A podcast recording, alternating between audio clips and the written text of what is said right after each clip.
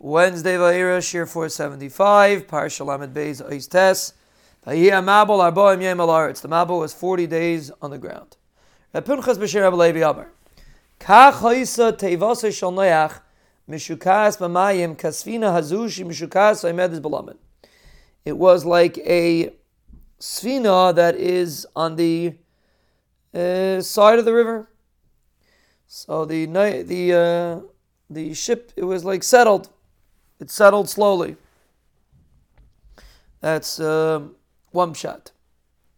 What does it mean? It was uh, a lot of water.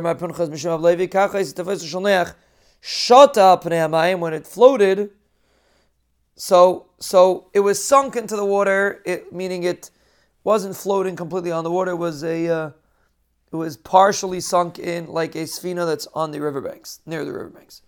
Yibra means that the Teva of Noach was floating on the water kal shtei kairis, like like these like fast ships that are on beams that move very fast and they don't really uh, settle in the water, like like bullet ships, they move very fast. Kimin Tvaria l'sus l'susasa, like traveling from Tvaria to Susasa.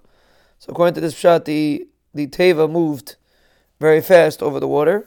Now it doesn't really make a difference because the teva wasn't really traveling anywhere, wasn't really traveling anywhere. But Akaponim, the Rebbeinu Shalom arranged it. Uh, the first shot that it was sunk into the water, and the other shot, which is really a little bit of a steer to the first shot, but it was floating, it was moving quickly on the water, and uh, even though it was sunk into the water, like we said before, but it still moved swiftly over the water, like you travel from Tvaria to Susa, which are two different places.